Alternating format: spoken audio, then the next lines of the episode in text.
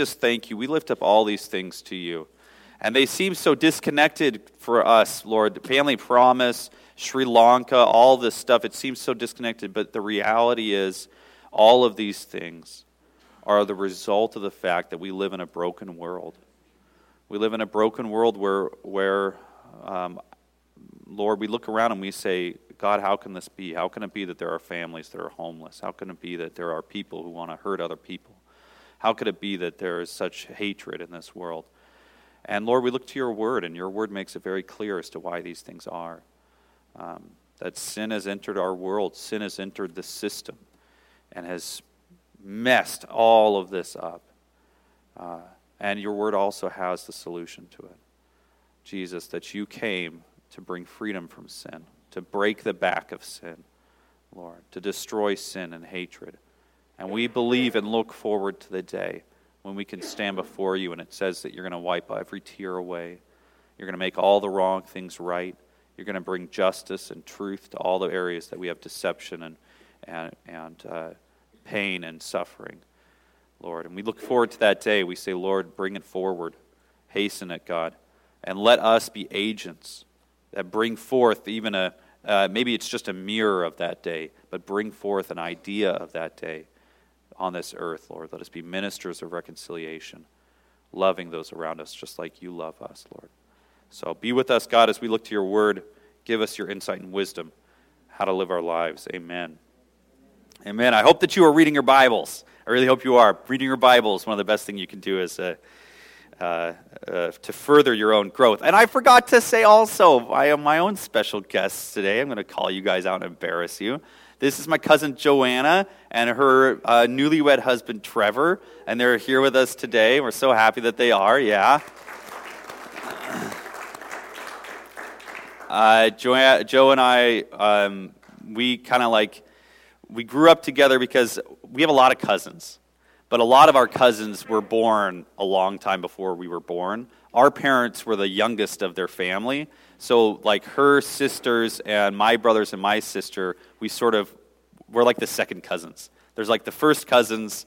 They grew up real quick. They got married and had started having kids. And, like, we're the second cousins that are just now starting to kind of get married and, and have kids and stuff. So, um, it's really special to have you. And, actually, we're going to have Joe's sister here uh, in just a few weeks.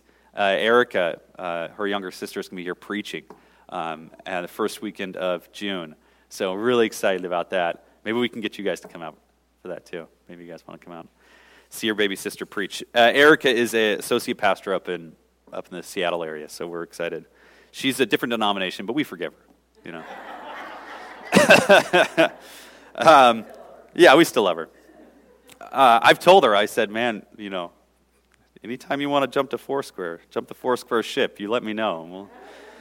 Uh, but today I want to preach to you, uh, today we're looking at First Corinthians, where we looked at, last week we looked at the Lord's Supper in First Corinthians, and this week we're going to be looking at spiritual gifts. So would you open up to First Corinthians twelve, and we're going to cover verses one through eleven. And of course today is Mother's Day. um, I'm not preaching a, a traditional Mother's Day message, and I pray for your forgiveness. I asked my own mother for forgiveness for that, she said it was okay. Uh, uh, but we will be handing out some flowers at the end of service uh, to all of the women in our audience, because you may not be a biological mother, but uh, you are probably at least a spiritual mother, uh, which is an important role also to play. So last week we talked about the importance of communion, of being together as a family, uh, as bearing one another's burdens and loving one another uh, through difficult times. And this week we're going to be looking at spiritual gifts. And what I'm going to do is I'm going to read the passage all the way through. I'm going to read uh, chapter twelve, one through eleven, all the way through. And then we're going to kind of walk through a few of the verses a little bit slower, okay? All right, so let's, uh, let's dive into it. I'm going to go ahead and read it. So it says, "Now concerning spiritual gifts, brothers and sisters, I do not want you to be uninformed.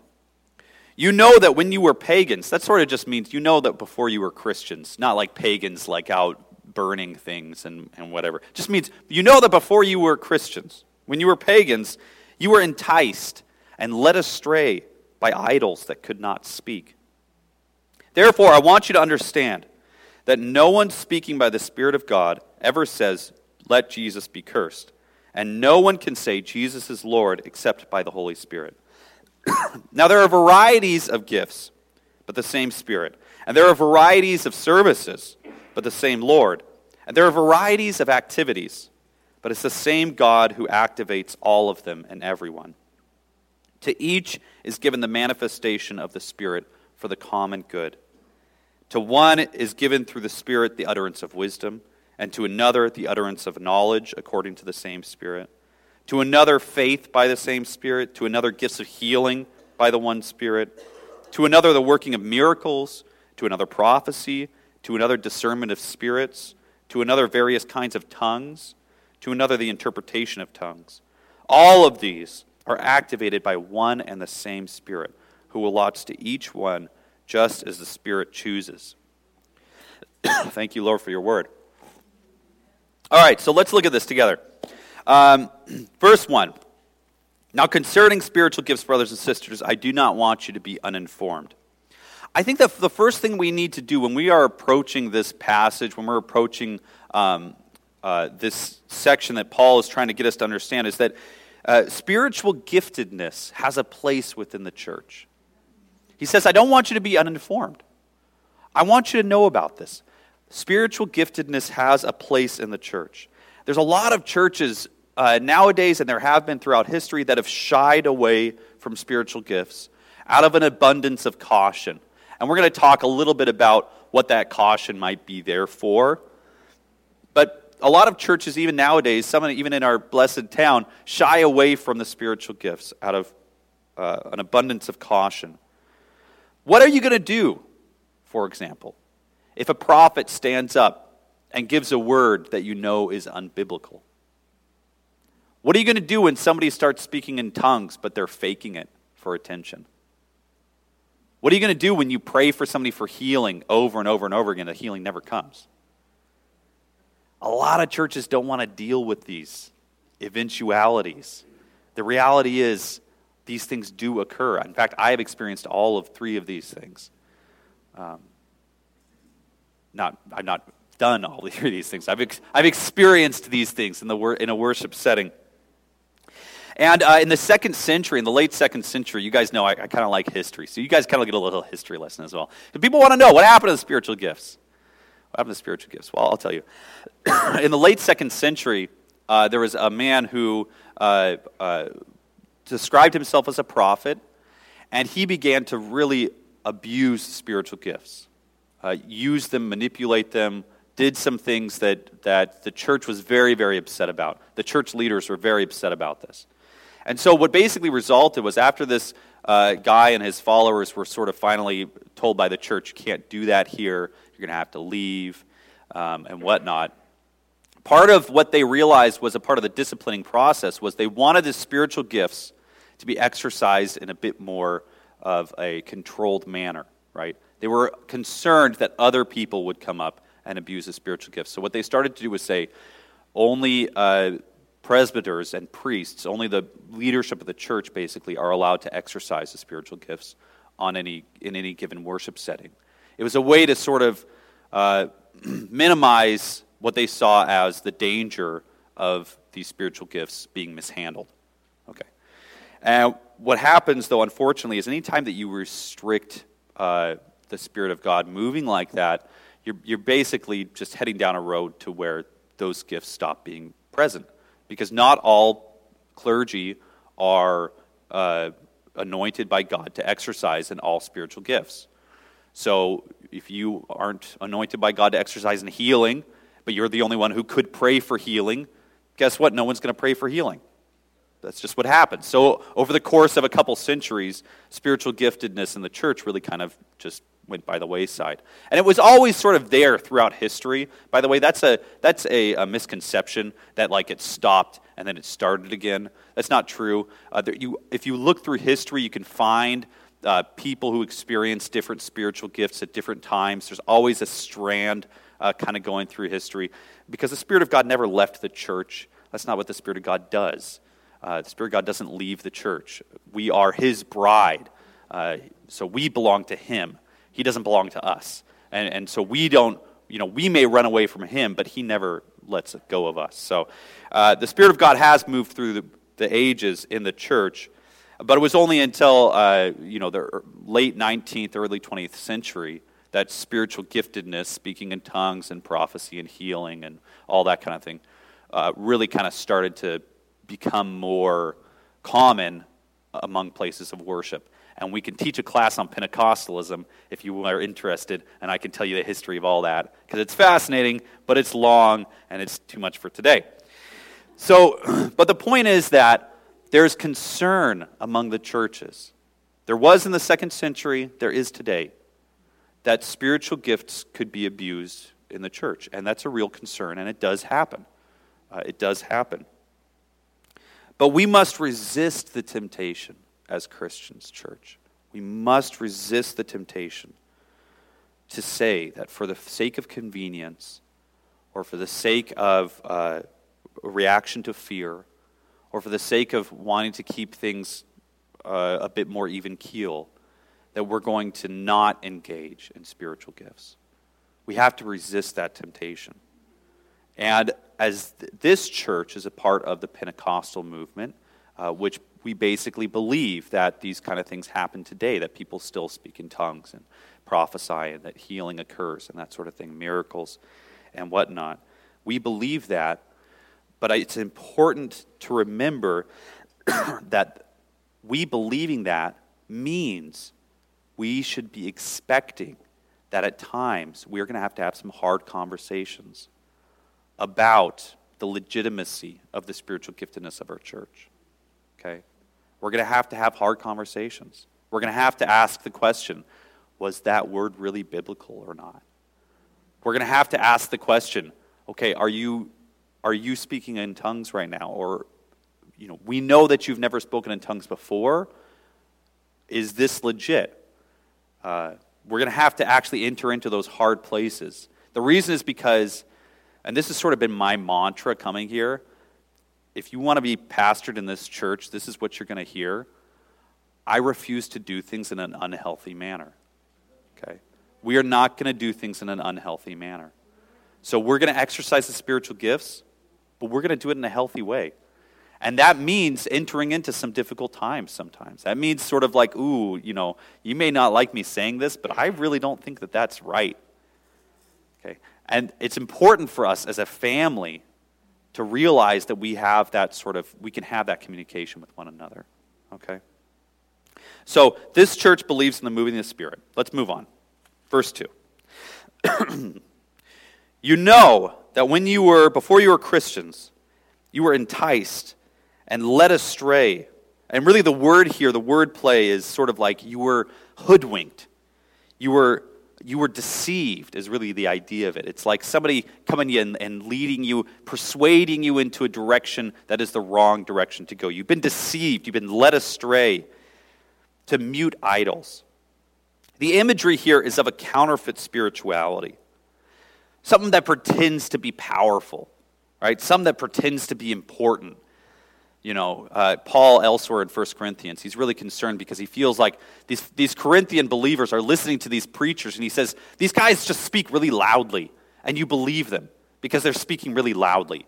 Sometimes when somebody comes, they speak really loudly, they got they got a big thing going on, it looks so powerful, you say, man, goodness, wow, they must be anointed by the Holy Spirit. Look what's going on. How could they yell so loud if they weren't, you know?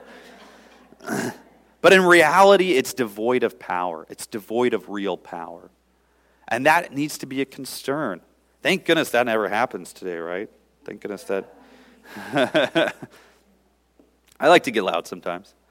But as Pentecostals, we need to take a warning from Paul. Right? And we say, well, wait a second, Paul. Wait a second. You're telling us to exercise caution? I thought you just said we were supposed to, you know, let it all out. Let the freak flag fly and, you know. Get it, get these things going. I thought you were I thought you were for the Spirit moving in the church. No, that's actually not what he said. He said, I don't want you to be uninformed. Right? Not all information is good information. Right? So when Paul says, I don't want you to be uninformed, he's not saying, no holds barred, throw off the gloves, do whatever you want, it's all good. Right? That's not what's going on. We need to be reminded that counterfeit spirituality is a real thing. We need to be on guard against that. Now, I'm not trying to say that uh, counterfeit spirituality is always because of the devil. I think that that's also a, a misconception. Uh, sometimes I think it's just people. People trying, maybe it's, and, and sometimes I think it's sincere people trying to do their best, uh, trying to exercise the giftedness uh, that they that they believe is the right way to do it. Sometimes it could be something demonic, but I found that honestly, in my experience of, of encountering counterfeit spirituality, d- the demonic forces at play is actually very small, um, a small percentage. It, it's usually just people. Um, and, and the reason for that, I think, is because a lot of times when you encounter counterfeit spirituality in the church, there's a natural def- sort of defense in the church. People who are under the influence of demons don't really enjoy being in the body of believers. Um, and going through worship and going through prayer and going to... Sometimes they do. I mean, sometimes they do. But usually you experience that a lot outside the church. If you're in a church setting oftentimes and you encounter counterfeit spirituality, it's usually because somebody has uh, been misled or deceived, or they genuinely believe that this is the right way to go. Um, but it does happen. So there's a place for spiritual giftedness in the church. Listen to what Paul's saying. There's a place for spiritual giftedness in the church. But we need to be mature about how we approach it. Okay. Verse three. Therefore, I want you to understand. So since, because there are counterfeit spiritualities there, I want you to understand that no one speaking by the Spirit of God ever says, "Let Jesus be cursed." And no one can say, "Jesus is Lord," except by the Holy Spirit. So Paul begins to give us sort of a real simple test to tell where this sort of spirituality is coming from. How do you tell legitimate spirituality from illegitimate spirituality? Here's one test for you that you can put in your pocket and pull out later. Does this thing, does this manifestation of the Spirit point and exalt Jesus, point to and exalt Jesus, or does it point to and exalt something else? It could be anything else, right? Does it point to and exalt Jesus, or does it point to and exalt anything else? That's a basic run-of-the-mill test that you can apply. So uh, Jack Hay, or I think it was Jim Hayford, actually told a story of how he was preaching once, and uh, and, and it was a, during a worship set, and somebody began speaking out a word which was unbiblical, and this person was new to the church, and and they it was very much uh, they couldn't quite understand. So Jim gets up on stage. And he says, "We need to start worshiping."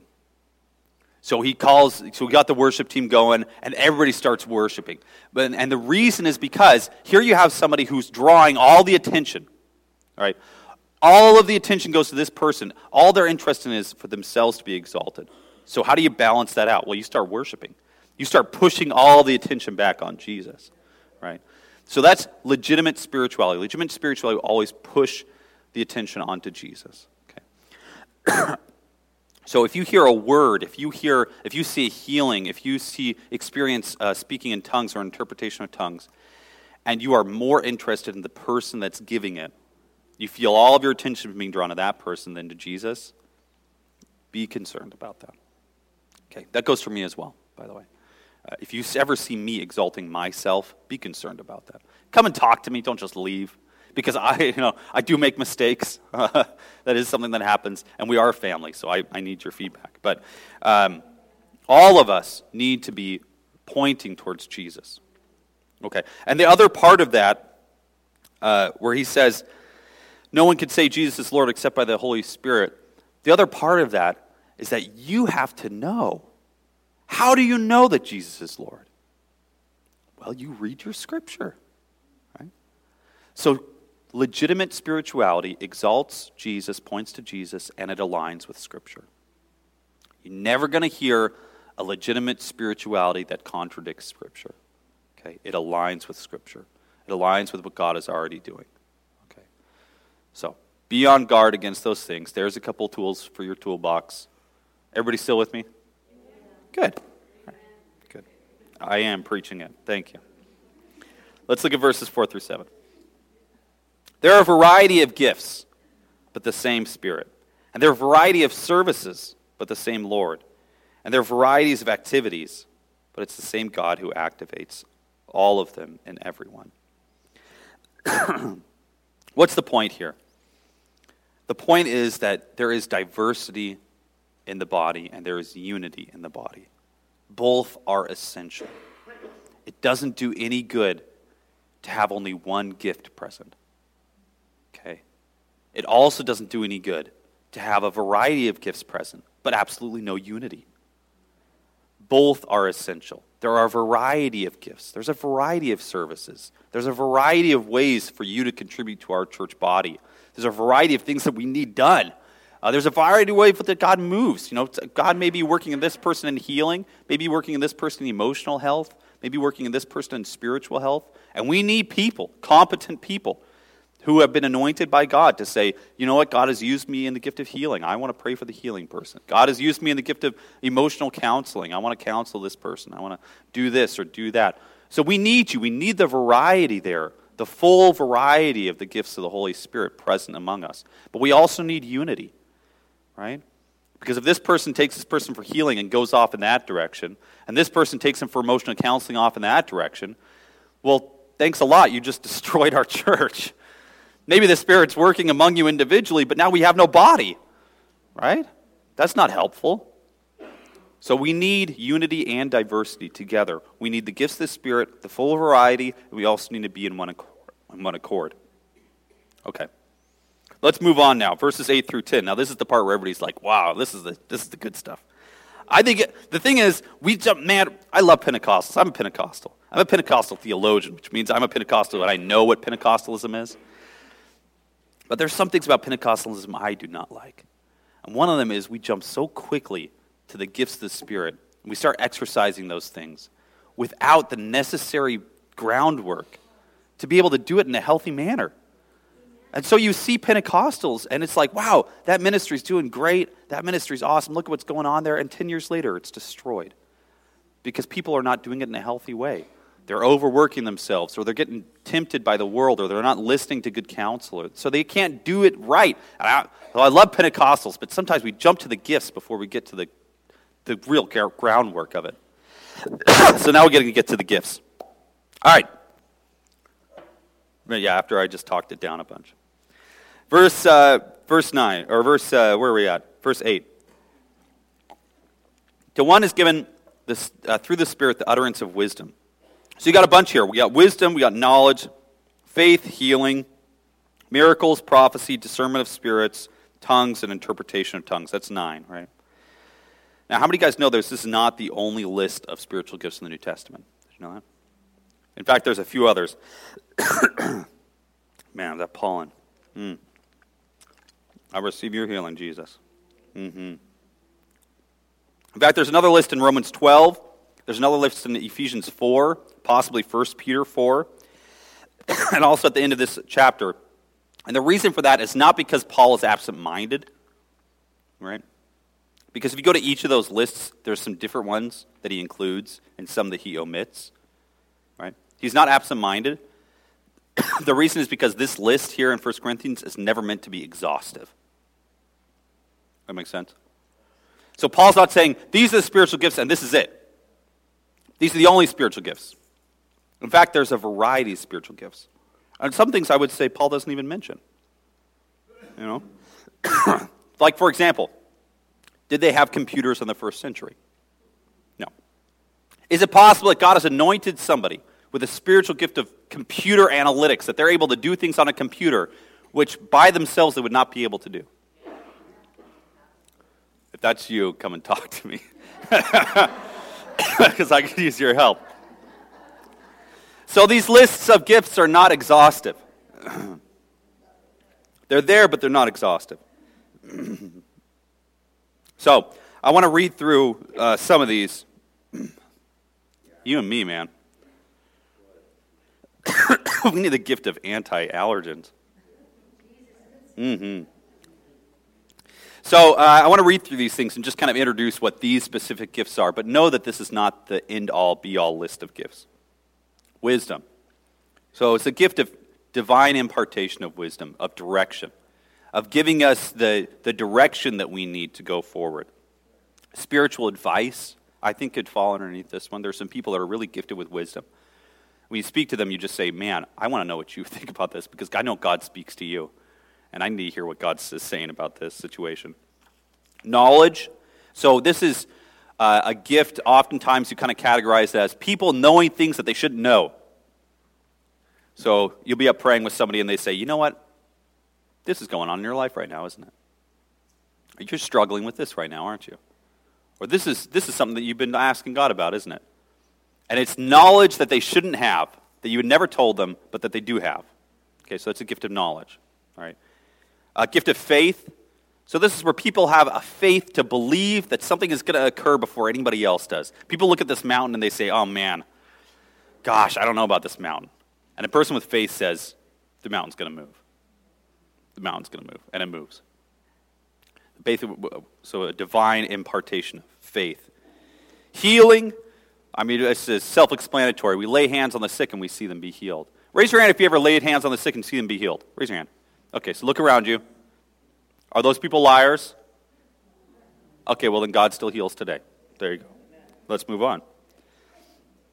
Miracles. Something supernatural happening that shouldn't happen, that, that but that does happen. God exercises those things. Prophecy. Uh, this is a gift that's given to guide the church. Uh, you know, if you look at the prophets of the Old Testament, basically what you see is uh, not so much people predicting the future. What you see is people being given the instruction that the people need. Right? Isaiah, go tell the people this. They really need to hear this. Okay? Tell them to stop doing this and to start doing this, or else I'm going to do this. Okay, so prophecy is about direction. Directing the church, directing the body. Okay. Discernment. Discernment is when we peel back the veil of reality to discern what's going on behind the scenes.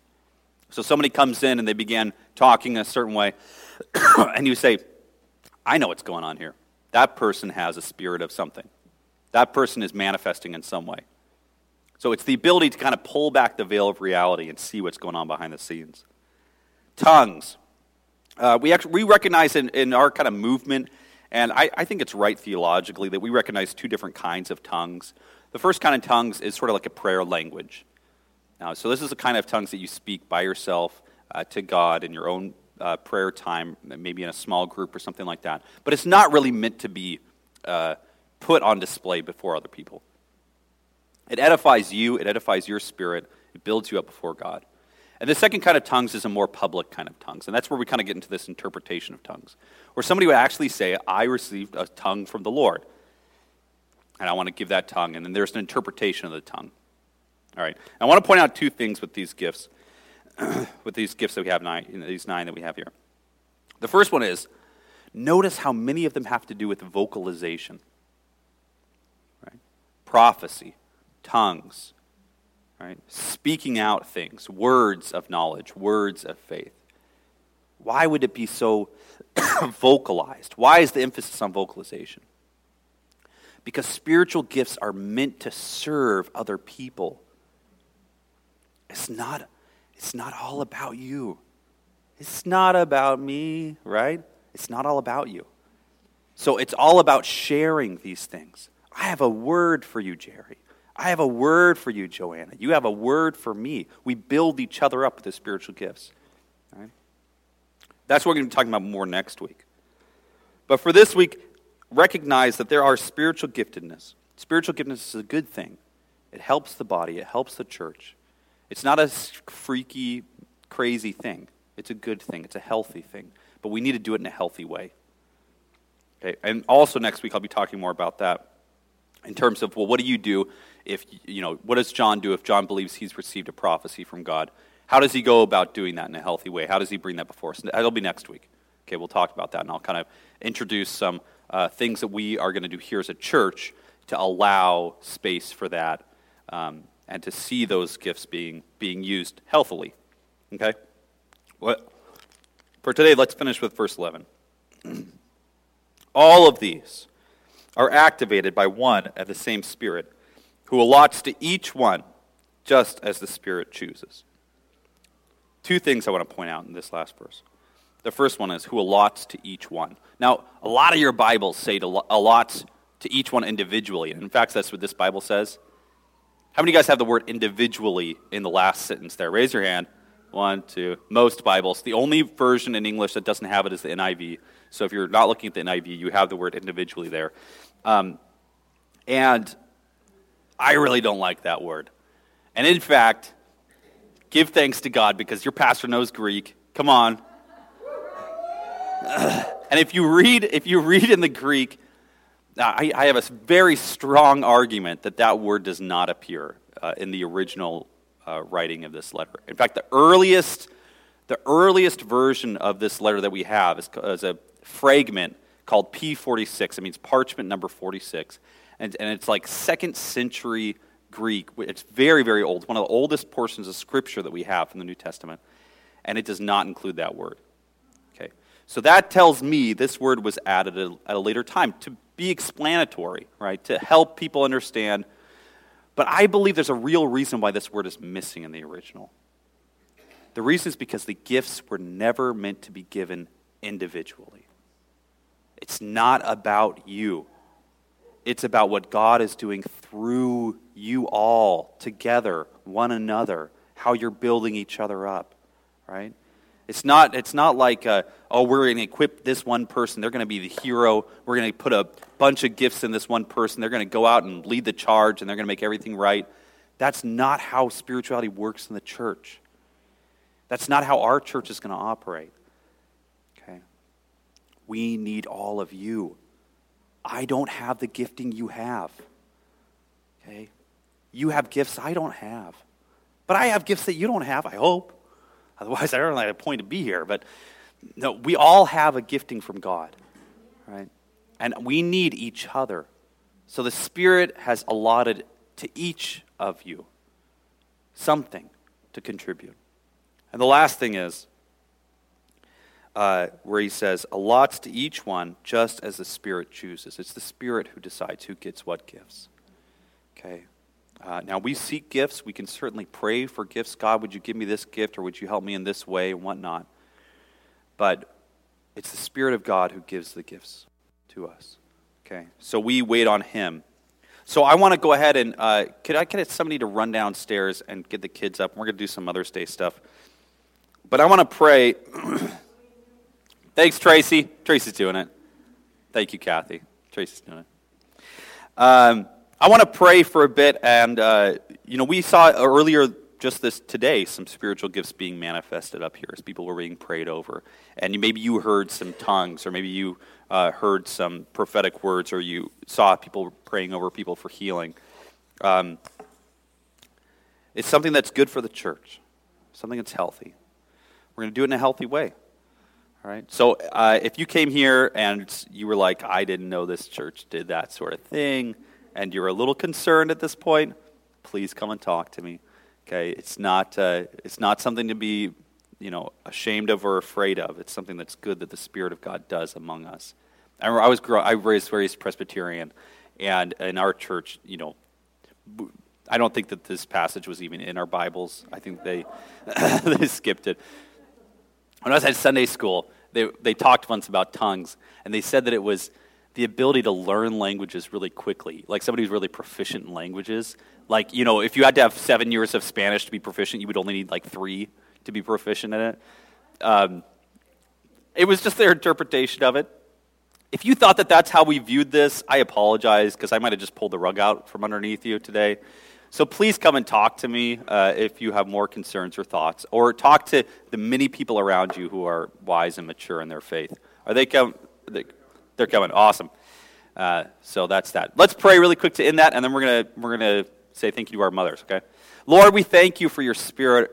We thank you for equipping the church, God. We thank you for the work that you do among us. You have not left us as an orphan, but you have sent your Spirit to us to empower us to love one another, to do the work that we cannot do on our own, to work supernaturally among us. And we invite you, Spirit, to come among our midst, work among us, Lord. And teach us how to do these giftings in a healthy way that glorifies you, Lord, and that uh, brings honor to you and to you, your name. So thank you, Jesus, in your name, amen. Amen. Amen. All right.